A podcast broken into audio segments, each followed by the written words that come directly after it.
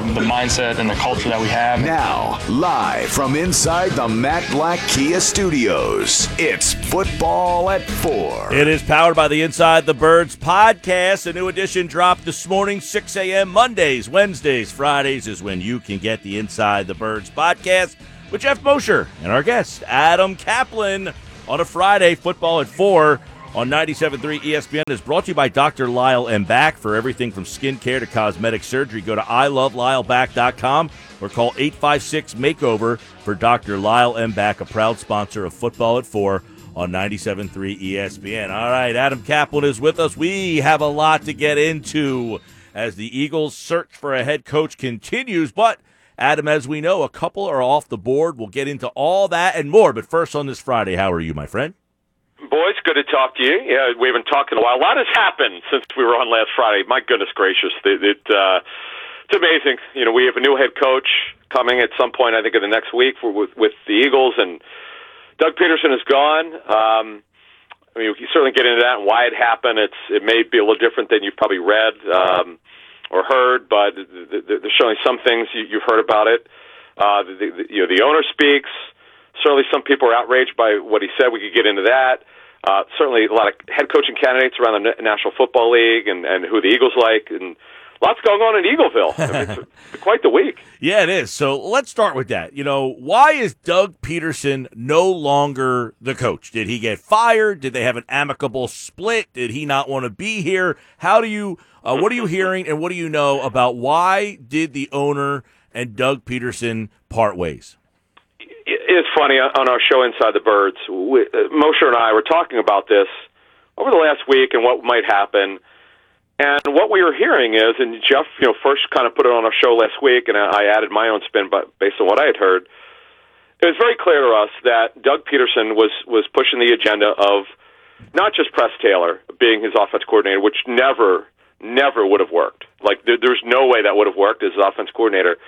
But he wanted, as I was told uh, pretty strongly, he wanted to come back with a lot of the same staff. And uh, as, as Jeffrey Lurie, the owner, said uh, during his Monday presser, simply uh, when you really look at the situation with he and Pederson, uh, Doug clearly wanted to stay the status quo and kind of refire that way, re- refire up the team, and then it, the owner wanted to look forward and not back. And they they clearly had a disagreement. Uh, I, give Lurie credit for as much criticism uh, as he got, and he deserved a lot of it. I, I did appreciate he's willing to kind of give some just a, an outlook on what he was, what the differences were. Uh, clearly, it was they, they they did not agree on the way the team should be built, uh, and starting with the coaching staff. I think that that that is why Doug got fired. He was fired. There's no question about it. He had plenty. He had two years left on his contract. Uh, between ten and twelve million they owe him. Uh, there's offset language, I'm told, on the contract. So if Doug does get another job this year, uh, he won't make as much as he normally would because there's the, the the the Eagles would not owe him as much. But the fact of because you can't cut double dip when uh, there, there's offset. But the fact of matter is, when you look at Doug, guys, it's quite the fall, quite the fall for a guy who made the playoffs for three straight years. And I could tell you this as an absolute fact, talking to multiple team sources. They went into last Tuesday's meeting, the first of two meetings with the owners. I'm told was it was only Jeffrey uh, and and uh, Doug. The owner did not want to fire Doug. He, he just felt at this point because Doug clearly did not agree with their, with the way they wanted to rebuild his team or retool it. He had no choice but to fire the guy. Which uh, leads us to the next guy, which is the general manager, and you know he is not the most popular guy in this town. Fans outraged. Not now, that's for sure. Well, not before either. I mean, if you take polls, uh, well, it depends was... when you go, Mike. Depends when you after 2017. Sure as heck was. Sure. But anyway, right now after this season, though, if you ask people yes. who's the oh, biggest God. problem, they yeah. would say yeah. it is Howie Roseman. Sure. So. Sure. Sure. Uh, why the fans so outraged by what Lurie said about Roseman? Because he didn't really specifically mention Roseman as so much as it's a team of people. Yeah, and Mike, it was interesting. You know, the media asked multiple questions about uh, about Howie Roseman, the general manager, to the owner, and you would think after the kind of drafts they've had lately that have uh, certainly not been as good as the one in 16 and, and the one in 18. You would think, like at, at the very least, and I know my, my two friends are season ticket holders, just said the same thing. Why in the world could you not acknowledge if your, your owner? You, you can't say, look, the drafts have to be better. He didn't say that. He, he he gave a roundabout answer. He didn't really answer the question directly, and that just drove people crazy. And that's why you got follow up questions from the media because he just would not answer the question it, the, the, the way he should have answered it. It was just bizarre. Uh, some of Lurie's answers they were not they were not satisfactory. I know fans were up in arms. If you just check the comments on social media, people were outraged and deservedly so. I, I, I get it.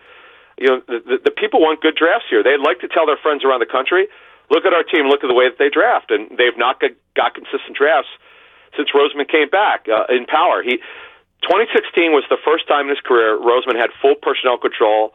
I'm talking draft free agency, 53 man roster, every everything. If he wanted to fire coaches, he could if he wanted to. Um, but he, he he could basically could tell the owner I don't agree with this, and the owner could say say the coaches would have to go. I mean that's that's kind of the control that Howie has. Uh, but the fact of the matter is, uh, the drafts have been inconsistent. Phenomenal at 16, bad in 17, 18 good for what they had, 19 does not look good, and 20 it's too early. So what we want, we want good drafts here in Philly, whether you live in the tri-state area. We want consistently good drafts, and uh, the the GM has not delivered since he came back into power. Just too inconsistent. And what fans want, they want acknowledgement of that, and the, the owner wouldn't give that, which was kind of surprising. Should we believe Jeffrey Lurie when he says they're considering a coach on the defensive side of the ball? Now they interviewed Saleh, he ended up going to the Jets, and Mayo's another name. But how much of a reality is it? You know, Hunter, uh, ordinary because I was told in '16, uh, I put a scoop out that the Eagles were looking at Jim Schwartz as a potential head coaching candidate. I was told, you know, by Eagles source, no, we're not. We're only looking at him as a defense coordinator. And it's, you know, the, the person I spoke to said, "Look, you got to understand the way we think. We're drafting a quarterback. You know, this is 2016. They made a decision. They're drafting a quarterback and high. So we want someone to develop the quarterback, and that we didn't know then it was going to be Doug Pederson. The it was actually going to be Ben McAdoo, the uh, who would wind up being the Giants head coach. He was the guy the Eagles wanted, and thank goodness for the Eagles, he didn't take that second interview. It would have been a disaster. But fact of the matter is, uh, you know, Pederson. Uh, you know, people have asked this. Um, Mosher and I were talking off the air about this. Would you call Doug Pederson a success? Yes, they won a Super Bowl. I, I, I understand that. Well, how's that even a question? It shouldn't be right, but again, he did get fired, though, Mike. He was fired. Whether you whether you want to, it's a firing. Hey, that's inevitable. Well, look, eventually, sure, whether it's eight years, ten years, or five years, he got fired. Mm-hmm. But he wasn't fired. I agree with what Lurie said. He wasn't fired because he didn't do a good job, although we can argue he did a bad job of managing the staff, which I've been on for three years. But the fact of the matter is the guy got fired. But I say he was a success. I mean, Andy Reid, would you not call Andy Reid a success in Philly? Of course he was. Absolutely would. Yeah, thank you, Mike. So I would agree. I, in fact, Mosher and I need to probably talk about it in one of our next shows. But fact of the matter is, the guy was a, a success. Now, Adam, we had this conversation, Brodes and I, about this whole. You know, you win a Super Bowl, and at what point, like, what is the the time frame of after the Super Bowl that that is no longer, you know, it keeps getting smaller and smaller and smaller that like people want to win this Super Bowl so bad. You're held to this standard of winning the Super Bowl. But winning the Super Bowl has now not been a become a high enough standard anymore. Like if you win the Super Bowl and that can't be considered a high enough standard to keep your job for 3 years, then how much does winning the Super Bowl even mean? Well, Mike, here's the way I'm going to answer that. If Pederson just would have gotten a qualified offensive coordinator, a guy who's developed quarterbacks, he'd still be the head coach. I'm telling you, that's exactly what happened here. Well, doesn't he have some? Doesn't he have some say to say, I didn't want this Scangarello and Mornhinweg. You guys made me take these guys. No, no. Here's what happened. Okay, let, let me let me clarify that. Here's what happened. Yes, Jeffrey Lurie told Pederson to fire Mike Groh and Carson Walch. That's a fact. Okay, we, we reported this a year ago. It's absolutely true. Now, he didn't tell me how to hire Scangarello. They just wanted someone who's developed quarterbacks. He could have hired anyone he wanted. He could have brought John DeFilippo back. I was told last year he didn't want him back for whatever reason. Um, so, fact of the matter is, when you look at this guy, Pederson, Doug Pederson, there's a reason why he's out. He did not do a good job of coaching his coaches, developing them, and developing the quarterbacks. Look at their regression the last two years. There's your answers to your test. Mm-hmm. Did an awful job. That that's all he had to do is redevelop the quarterback with better coaches, and he was not willing to do it. He wanted to go with the same guys. Every fan listening to to uh, our, our our segment here on uh, the, the the football at four, they all know because they're all smart fans. They they know, they, they know Doug did a bad job of coaching the quarterbacks. That's why he's no longer the head coach. I guess the um, the thought by a lot of people was that Doug was kind of uh, told that those guys were going to be his. You, you need to work with these guys. Not true. I'm told by high-ranking Okay. source he was never told to hire these guys. He's they, they he told that what Jeffrey wanted was was quarterback coaches and innovators of, of offense. They wanted someone from a tree, whether it was Shanahan, any someone like that. But it was Doug's Doug Pederson's decision on who to hire. Suggested, and here's another thing about Doug Pederson. Despite being in the league over two decades as a player and a coach, does not seem to know who the great coaches around the National Football League is. Why do I know that? Because he wanted to bring back the same staff. Case closed. All right, uh, Adam Caplan, Inside the Birds podcast, great stuff. Howie Roseman, you mentioned 2016. Now he's a very interesting uh, guy to kind of nail down to what he's responsible for, what he's not responsible for. You know, we've heard it's a collaborative effort that Jeffrey and Roseman and Pederson. I don't know how much we believe. Well, the coaches wanted Reagor, and Roseman and his staff wanted Jefferson. You know, if that's the case, you know that makes it sound like well, you know, how much power does Roseman have? And I go back before 2016. I don't know what that. I don't. Yeah, I don't know what. To, I, I saw some stuff out there that's just not true. But I, Yeah. I don't know what some. It, it just go ahead, Mike. I just see some stuff out there. All of a sudden, we're seeing this. No right, exactly. why. So it's almost like they're trying to make it difficult to pin blame on Roseman. They're trying to make it like a collaborative effort. And now, I know, I'm pretty sure you were there when Andy got was having a tough time, and Jeff Lurie had a press conference, and he said, "Look, we used to go off Andy's draft board, and how we used to make a draft board. We never really went off that, but we're going to incorporate his draft board more now." So, how much influence does Roseman have on draft day, and how much influence did Pederson have? Because it was like Pederson was had no voice, but then you're hearing, well, he wanted this guy, and he got, you know. So, how much influence does Roseman have on draft day? Uh, He has personnel control. He makes all the decisions. He takes input because you've got to know what the coaches need to be successful. Uh, the the biggest issue with this football team in 2019 was speed at receiver. They were going to go. They were going to go with Reagor. It's just the way. Know, I put a I put a scoop out a week before the draft. The Eagles were very heavy on Reagor. They want speed. They want versatility at receiver, and that's the way they were going. Now, why didn't they go with Why didn't they go with Justin Jefferson? There was a belief internally that they that they didn't think he could play on the outside. Uh, by the way, and and be successful. Now, obviously, that we know what the results are. Not very good if you had that belief. There were a lot of teams that felt the same way. Now, when it comes to Jalen Reagor, they thought he's super explosive. Also, as a returner, as a punt returner, though he didn't do very much uh, this season due to injury. But they believed, and Roseman did, because he picked him. I, I'm trust me, he liked Reagor. He was not talking to anything. That's just complete nonsense. I don't know where that came from. Uh, I don't understand the spin control that's coming out this week. And by the way, it wasn't just one one reporter. I don't know. I don't know what's going on with this stuff. I just kind of laugh, and there, there's some agendas going on here. But trust me, they wanted Reagor, and that's the way it was going. Looking ahead at what's next, you softly mentioned it at the top, but what exactly is the timeline for this new head coaching hire? Yeah, and I know people have asked me that. I, I do believe by next Friday, if, if we don't have a head coach, it's because they didn't find who they wanted. I, I, I look for second interviews next week. Now, unless something happens, and this has happened when I've done it involved with coaching searches in terms of reporting, and gathering information. Every once in a while, a guy that will have an interview where they just blow him away. Andy Reid in '99. Andy Reid had never been a coordinator before. The Eagles did the research. I remember Joe Banner, the Eagles' former president, telling me it was over after they interviewed Andy Reid. It was over. They interviewed a lot, Jim Haslett, and uh, a lot of pretty good candidates in 1999, but they were blown away by him, and it was over as far as they are concerned. So you never know until you sit down with someone, and that's the thing. When you hear someone's a favorite going in, it doesn't mean they're getting the job. Robert Saleh was believed to be the favorite for the Lions job. He wanted the job. They wanted him. He he went to school in Michigan. He's from Michigan. The interview didn't go as well as they had hoped. It didn't work. Four days later, he's the Jets head coach. So you got to be careful when uh, you see these reports out there. Oh, this guy's a leading candidate. Well, he may be going into this the, the process, but he may not be going out. Adam Caplan, uh, it's Football at Four from the Inside the Birds podcast. Those guys do a great job. Make sure uh, you listen to Inside the Birds for a lot further in depth on all these. Of course, uh, we're limited on time, so we want to keep moving and get to the next one. And here, here we go. In person interviews that are happening. Deuce Staley, Jerod Mayo, there today.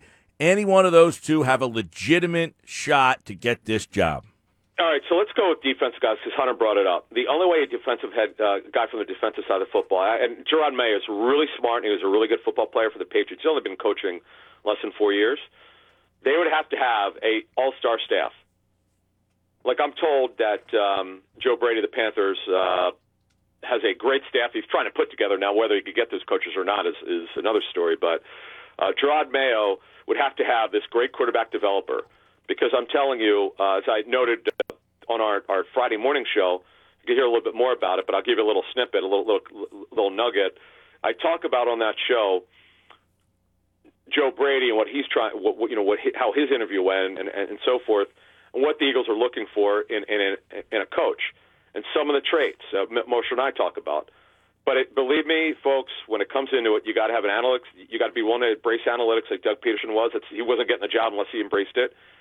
And I give a nugget about the quarterback situation here in Philly, which is fascinating from uh, multiple sources that told me about these the interview process with the Eagles. So, um, you, you better if you're a defensive coach, guys you better have someone who could coach the quarterback uh, position and also develop the, the, the, quarterback and also believes in the passing game. That's another issue uh, for these coaches.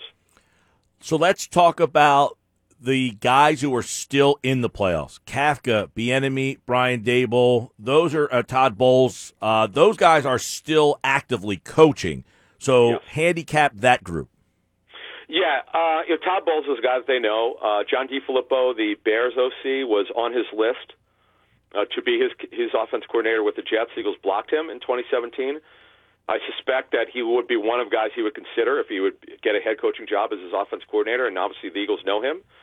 Um, he left in pretty good terms, and then when you when you when you that's actually a good guy to have because he was the one who developed Carson Wentz and actually Nate Sudfeld, and he's done tremendous work.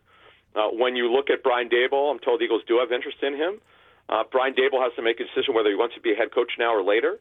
Uh, Brian Daboll is going to be pursued for interviews by multiple teams, I'm told. Really, he's done one of the best jobs of my 21 years, guys, of, of coaching quarterbacks. I've, uh, look at the job he's done with Josh Allen. I've never seen accuracy improve so much. He's done a great job. Uh, we talked about Joe Brady. Kellen Moore also is a guy that's, uh, I don't know if he's interviewed yet. He's on their interview list they know him. He knows them uh, because he's coached in the same division and played in the same division. And Mike Cav is a guy they think is super smart.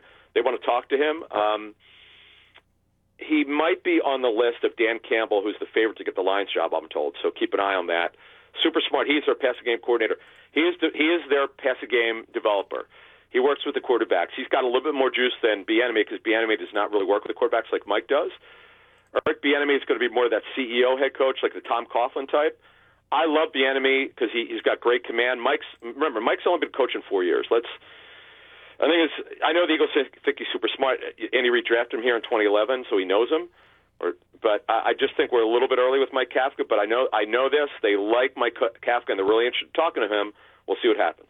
How about the college ranks? We've heard the names Lincoln Riley, Ryan Day, and even Luke Fickell's name's been thrown out there. Yeah, Fickell's done an unbelievable job with Cincinnati. Um, he, he we'll see what happens there, but they've noticed him. Uh, I don't believe Ryan Day is on their list. I just know that what happens is when when you go in a coaching search, you might start with 30 names and you whittle it down to eight to 10. Sometimes a little bit more. The Eagles have a little bit more on their list. But I've not. Ryan Day used to work for them, but I've not heard that he's on their list. They may have done research on him, but I've not heard that he's on their list. But who's the other guy, Hunter, Lincoln, that you mentioned? Lincoln Riley. Oh yeah, he's on the list. They love him. Um, the way I see it, you could put him at the top of the list if he's willing to sit down with them. Howie Roseman, Chip Kelly was his his man in 2013. He was not losing that race to the Browns and Joe Banner when Banner was running running the Browns. Uh, you know, I know I know Joe said that um, they like Chip, but he was not their first choice, and you know you could choose to believe what you want. But Joe did tell me that. I could just tell you though, Roseman was not losing that battle, and he got Chip Kelly. Uh, let's leave with this before we get who you think will be the coach. We go back to Roseman real fast. John Dorsey's here. Does John Dorsey end up having more say on draft? Does the Eagles do something or will Roseman be in charge of the 2021 draft? Yes. The, John Dorsey's just a consultant. I don't know where people are getting all this stuff. John and Howie have known each other for years. Howie's had Howie and Howie likes talking to guys who he respects, mm-hmm. and that's just the way it is. Yeah, I, people run with stuff when it, uh, Mosher and I have known about this probably since August, but we had not heard his name, so we kind of forgot about the story, and then it got reported by NFL Network. In fact, he's been he's been talking to Roseman since probably May about potentially coming in. They just not get they didn't get the contract done for a couple of months, and then he got he got brought in really um, in certain meetings. I know he's been involved lately, just in terms of uh, of talking to Howie and, and looking the way things have been done. But no, this Roseman is full personnel control. He's not giving it up to Dorsey. I, I don't know where the stuff starts. Okay. Uh, the coach will be. Who's your pick? Prediction. Uh, I, Lincoln Riley, if they could get him. I just, I don't know that he's willing to leave. Um, some people around the league think he wants to be a head coach. Some say no. We'll see what happens. Remember, he flirted with the Cowboys last season. Uh, but lot, lot could happen here. By the way, listen to our show Monday morning. We're probably going to have two or three names. If uh, if they if they have not zeroed on anyone on Monday, we're probably going to have a couple names we're going to add to our show. So listen at 6 a.m. Eastern on YouTube and any pl- podcast platform. There you go. At Caplan NFL. If something happens, follow him on Twitter. Of course, Geoff Mosher will be on Monday show for football at four. Those guys will have a new show at 6 a.m. Monday morning with the latest on the Eagles coaching search and all next week on football at four. Powered by our friends at the Inside the Birds podcast. Adam, have a great weekend, man. Guys, thank you. Good football stuff, good football conversation. There you go. That Dorsey stuff at the end. I wanted to make sure uh, we popped that in there. We had a comment on the Facebook page who uh, asked that very question, and I thought it was a good question to bring up, which was the fact that chances Howie gets a new title and John Dorsey is the GM. Doesn't sound like Adam thinks that's a possibility at no. all. Let, let me ask you this though, because I know that look, there's been a lot of stories out there. Does this change your opinion at all from what you heard today about Howie Roseman and the power during some of these moments and some of these crucial decisions? Um, yes and no. I, I thought what, I, and I know what um, the the question that you're asking is that there's this collaborative effort, and he has the final yeah, and, say. and to be honest with you, I'm on your side to a degree that he didn't have as much power as maybe we thought, Yep. but. You know, you listen to someone who's really connected, and it seemed like Howie Roseman does have a lot more power than maybe we thought he did. Well, I'll, I'll yes and no. He he kind of said, yeah, they do have this collaborative effort. The thing that he really shot down was that one side wanted Jefferson, the other side wanted Reagor. I don't know where to think about all that, but uh, here's what I, um, you know, I think we were all under the impression that Pederson that Groh got fired, and Pederson didn't want Groh to get fired, and that Lurie and Roseman basically said, "These are your guys, figure it out." So if if Pederson got to pick Scangarello and Mornhinweg, that's on him then. Oh no, no doubt about it. No doubt about it. You're right. So they forced the way I read that was no, they forced Groh and Carson Walch out, but they were like, hey, you can bring in guys. Who do you want? So Right. those were his decisions. Those Right. guys were Doug's decisions. Right. And by the way, there was a comment that Howie Roseman said during the uh that press conference that they had. The one with him and Doug, correct? The one with him and Doug. And I read back through the transcript. I actually tweeted it out. I got to see if I can go find the tweet. Oh, here it is. Howie Roseman said on January the 4th, I have incredible trust with Coach Pederson. And I think the way we handle it is that he handles his coaching staff. He's in charge of that coaching staff. He hires his coaching staff. That's what Howie Roseman said on January the 4th. I think that got slipped under the rug a little bit. Yeah, but it, it's interesting though because let's say you give the coach say you can hire whoever you want except these three guys, knowing that that's who he wants to bring back. You know, so he does have the power, but Fair. you can't choose the three guys who you actually want because they didn't do a good enough job. Fair, but I think the perception that I at least had was he didn't want Scangarello and Mornhinweg that they were given to him. Right. I agree. I thought the same thing. I thought he was forced those guys, but he, he chose those guys. And just to play devil's advocate on myself, just because you have three options off the table, there's a lot of coaches. You should be able to find some guys you can work with at a higher rate than you did. Football at Four is brought to you by Dr. Lyle M. Back, proud sponsor of Football at Four. Call 856 Makeover for Dr. Lyle M. Back. From skincare to cosmetic surgery, go to ilovelyle.back.com. At Mike Gill Show on Twitter, at Brodes81. Give us a follow there. Watch the show live on our Facebook channel. And coming up tonight at 7 o'clock here on 97.3 ESPN, it's Flyers hockey as they take on the Penguins when we come back. More Sports Bash on 97.3. Happy hour Friday with the PT at 5. We got a big football hour at 5 o'clock hour. PT, Casey Joyner, Johnny Clayton, all jammed into the 5 o'clock hour just for you guys. Tomorrow, it's the divisional round as we bring you a doubleheader of NFL playoff action. Hi, this is Scott Graham of Westwood One. First, the Los Angeles Rams take on Aaron Rodgers and the Green Bay Packers on the frozen tundra of Lambeau Field. Then Lamar Jackson and the Ravens head to Buffalo to take on Josh Allen and the Bills. If it's the NFL playoffs, it's right here. Listen to the NFL playoffs on 97.3 ESPN. Coverage begins at 4 p.m. Good afternoon.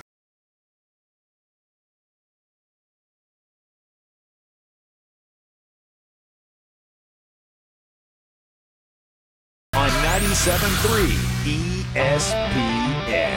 At 4.30, bottom of the 4 o'clock hour, half hour from now, happy hour Friday with the PT.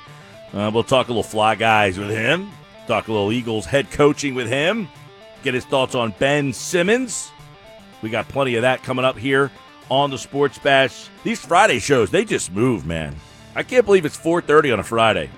They all move, I feel. It's because we're just having great conversation. That was really good with Adam Caplan. I really enjoyed that.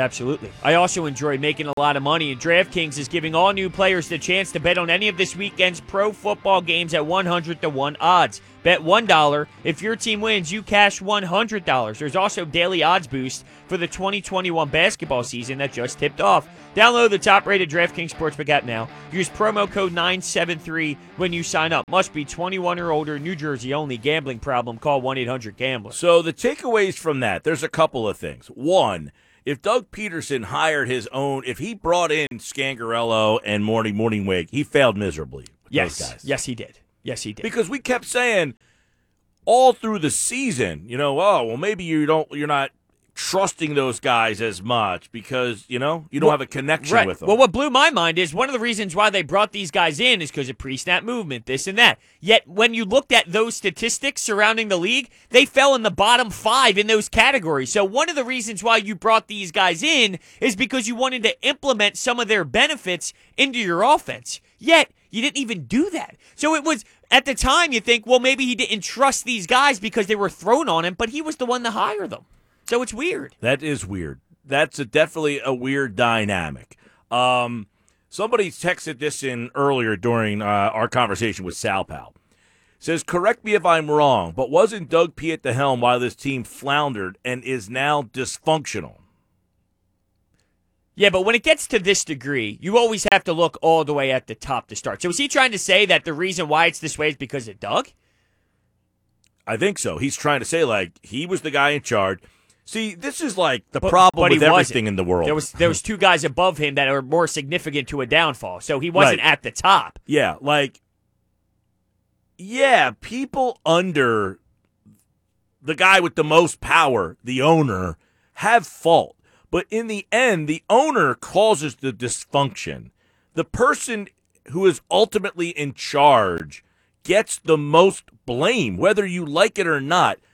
All these other little things could happen. The offense doesn't run well. The defense has this. The general manager misses on picks. They don't like each other. The relationship's strained.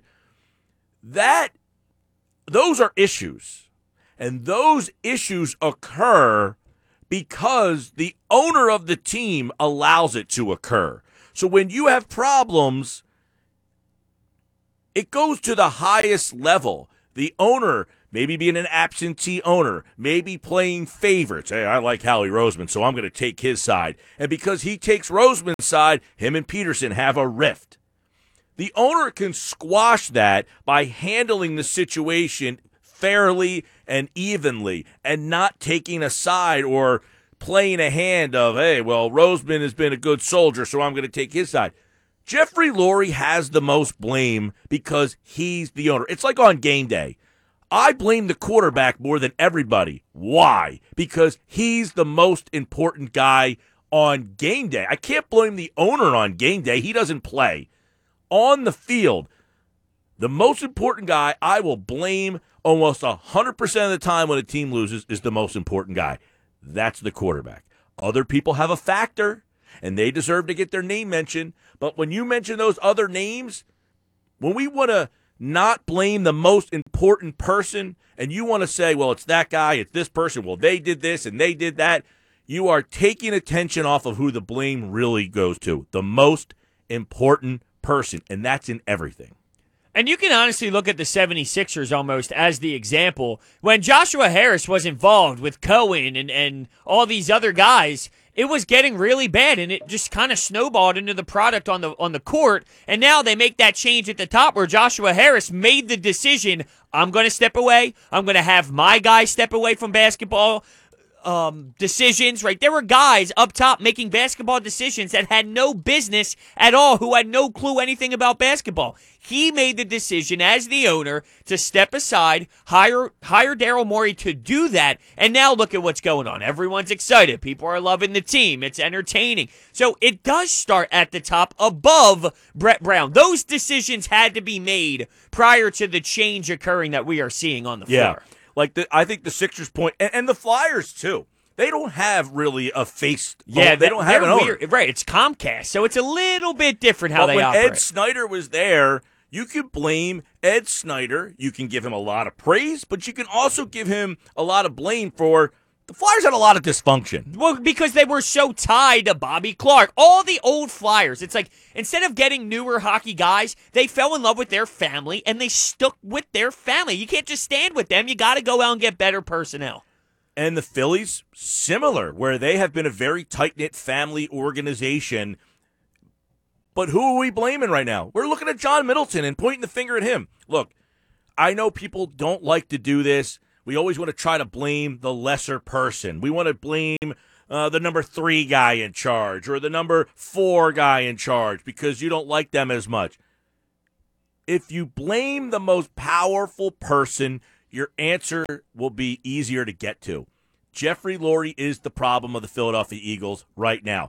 Jeffrey Lurie has also been a positive for the Philadelphia Eagles.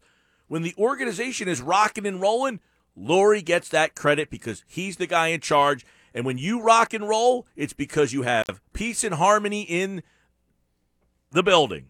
The coach gets along with the players. The players get along with the front office. The front office gets along with the staff. The staff gets along with the workers, yada, yada, yada. And Jeffrey Lurie sets that tone. Well, he also sets the tone when things go awry. So you can try to say, well, I don't like this person. It's their fault. It, I'm blaming them. They have some blame, but the ultimate blame goes to the most powerful person in the room. And that falls on Jeff Lurie just like the Flyers' problems fell on Ed Snider for enabling a. It's not bad. It's not like, man, what a jerk. He enabled a family like atmosphere. It's not a bad thing, it's a small minded thing, but that's what he wanted for his organization, and it's why the team didn't have as much success on the ice as they could have had. He wanted to win so bad that he made irrational on ice decisions. Go get me a goalie. Oh, oh, yeah, Bryzgalov. That worked out real well. Right, but that could be blamed on. So you could say the GM made that decision. He was told to make that decision by the owner. Yeah. I blame the owner for that. I don't blame whoever was in charge at that time. I don't even remember who it was. Yeah, I don't the know. Flyers I'm, GM at that I'm time. trying to think. Was it Clarky? Uh, Holmgren, probably. Oh, that's who it was. Yeah, yeah, yeah. There's That's a mixture probably with who it Clarkey was. and Homer. Yeah. all those guys. Yeah. But you know, the Phillies, they won the one World Series that they have when they went outside of this organization. And I'm not saying that the Giles family are bad people or that they're jerks or that they're they did something so bad. They were just small minded by keeping the, the Phillies organization very in the family. And it's not always a bad thing because I know right now the Flyers are having success, but one of the reasons why they are, and they brought in Chuck Fletcher, they brought in Alain Vigneault, so that's out of the box hires. But without Ron Hextall, who is obviously a Flyer guy, part of the family, you wouldn't have all of these young studs that we're all excited for. The problem with him was he wouldn't pull the trigger later on to actually pull them up into the NHL system. He would go with the late, hey, let's let them grow, let's let let's let them play, let them play in the minor leagues. He was afraid to let them take the next step. But without Ron Hextall, you wouldn't even have these young no, kids. I think Hextall Hextall is like the Ed Wade, but worse. he he drafted these kids, so he, he, did a the- tremendous job. Like they made a comment on the broadcast the other night that this is the first time in I don't know how long that the Flyers don't have a person, a player making their NHL debut, and that's because the and the team is still young. They have a lot of young players, and the team is on the upswing, and that is because Hextall hit on so many guys. Phil Myers is going to be your starting defenseman next to Provorov, undrafted. Seriously, he's going to take over that right side on the first D pairing, undrafted. That's incredible. Yeah. Um, but the Hextall thing was so wild. Yeah. All the stuff about how much he had moles, and I mean, Yeah, he would force them to eat certain things on the on the play. Oh yeah, there was like stories about they couldn't eat certain items after games. You get you were forced to eat this. It started to get a little weird towards the end, but in terms of drafting, you want to be where you were. No, exactly. So it doesn't mean that you can't take that approach, but once you take that approach and that approach doesn't work, you need to also the owner be the person that changes that approach. Right, because Carter Hart probably still wouldn't have been in the NHL if Hextall was here. That's how afraid he was to pull kids up.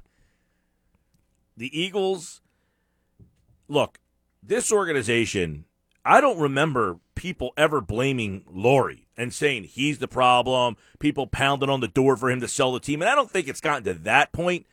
But this is the first time I can ever remember Lurie's name being brought into the discussion of the problems that this team's had. Is it because this is the most he's ever had his hands involved, or was that always happening? It was just more behind closed doors. well, he said it the other day. How much has your involvement changed? He said in 25 years, it's the same. right, but do we really believe I that? don't know. I'm just saying, like, maybe he has been like this for 25 years and we just don't know it. no way he was pr- like Andy Reid was here. There's no way that Andy Reid and Doug Pederson got the same treatment. I just can't buy that because Andy Reid at some point uh, he proved himself. Maybe the first couple years, and then Andy Reid proved himself so much that he felt comfortable taking that step back, and he never felt that way with Doug. See, Roseman was at such a different spot in his existence, not to mention he didn't have a Super Bowl on his resume. Right. Yeah. See, I think winning that Super Bowl, it's so weird though. I think winning that Super Bowl for Roseman locked him in, but yet it doesn't do it for Pederson. But he was the same way with Banner, though. No, the way that Banner was treated was, you know, this is my guy, this is my friend. I'm not just going to cut him, cut ties, and move on. Like Joe Banner was here for a significant amount of time. Is it just what he does with his guy behind him or next to him? He eventually him. got rid of Banner though. That's that's what I'm saying. Is he eventually did. Yeah, but I again, Banner didn't win a Super Bowl, and Roseman did, and you heard Lurie kind of take Roseman's stance. We went for it in 18. We went for it in 19. I directed that. I said it's okay to go for it in 18. It's okay to go for it in 19, even if it's going to call um, force us to go off our organizational philosophy. Well, then this is what you got to do, Lurie. Prove to us that if you get back on track with your organizational philosophy, which you have good track record of, that we're going to be okay. Right? I mean, if he believes if getting back on track is what will make this team successful again and have sustained success, then fine. Show me. this season I think is a big year for for Roseman. Because if they get right back at it and go from 4 wins to 10 wins like I suggested yesterday, he goes right back to, see? It wasn't that bad. The roster wasn't that bad. It wasn't as devoid of talent as everybody's making it out to be. And I got to be honest with you.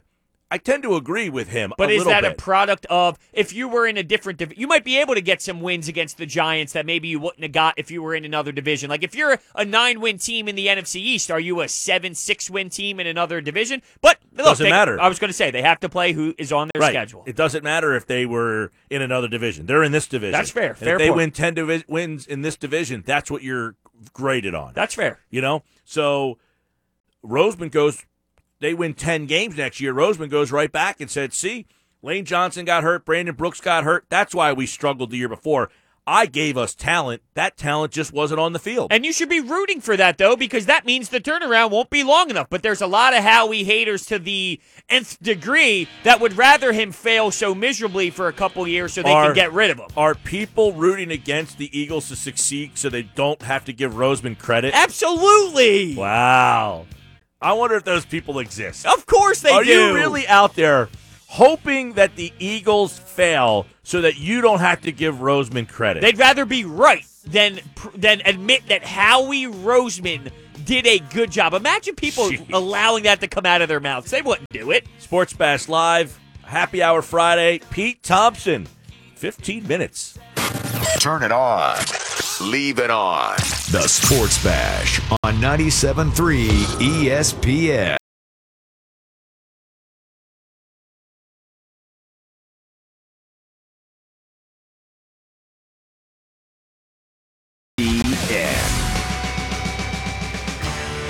Can you imagine having so much spite build up that you would prefer the team you root for to fail because you don't want to have to admit that maybe the person you thought was an issue isn't this big of an issue as you thought he was? Right, that's like me rooting for the Sixers to lose and Ben Simmons to fail now that I have turned the page and went more in a negative mode. I want him I would want him to flip me off, right? Double bird right to the face. Bros, I heard what you said and go win a championship. Why would I not want that? Of course I want that.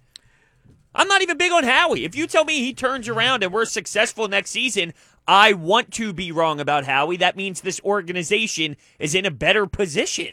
See, and I understand the frustration with Roseman. I'm not sitting here trying to sell you otherwise, but I go back to this notion of they won the Super Bowl with Howie Roseman as the general manager. He built that team essentially. He hit on the right free agency moves. I mean, there was, but the thing I is, don't care what he did. well, he didn't build that whole. A lot of those roster pieces have been from previous individuals. I think that's fair to say. Who? I mean, you look at that whole roster. It's not like Howie Roseman assembled all 53 men. I mean, there's been a process of, you know, drafting before when from Andy Reid to Chip Kelly towards the late ends into where they were when Not too many of those happened. guys were were Kelly uh Reid No, guys. not as many, but I I can't go down the road of saying like how we built that entire roster. I think that's a little bit strong. I mean, he drafted Wentz, yes, Carson signed Wentz. Blount. He hit on every free agent yeah, that year. He really did. He He, he, like Blount. batted a thousand, which was absurd. Um, Agholor was drafted by Kelly. He was. He signed Jeffery. Yeah. He signed Torrey He, Smith. he hit on every free agency signing. All right. He really uh, did. He drafted Ertz. He drafted Vaitai. He signed Wisniewski. I guess Reid drafted Kelce. yes. He signed Brandon Brooks. Was that a trade or they traded to get him or did they I think they got him. They, Well, they, they whoever made a got trade. him, it yeah, was yeah, yeah. him. No, I agree. I just, I, if I remember correctly, I think they made a trade to snag Yeah, him. he 'cause he was having some issues. he was he Traded with was- Houston, I believe. No, he was Oh, he was signed, okay. Yeah. Five year, forty million dollar contract. Okay. So he signed Brandon Brooks. It's a great signing. Pheno- ph- actually, like a phenom- like phenomenal signing. He also drafted Lane Johnson. Yeah. So the entire offense, except for Ertz, he assembled on the Super Bowl winning team. Well, Jason Kelce was. Except for Kelce. Yeah. Said. He drafted Ertz. yeah. So he gets credit for Ertz too. The only person on and Agholor, because Agholor, I'm pretty sure was drafted by Kelly. Right? Yes. We're in agreement there.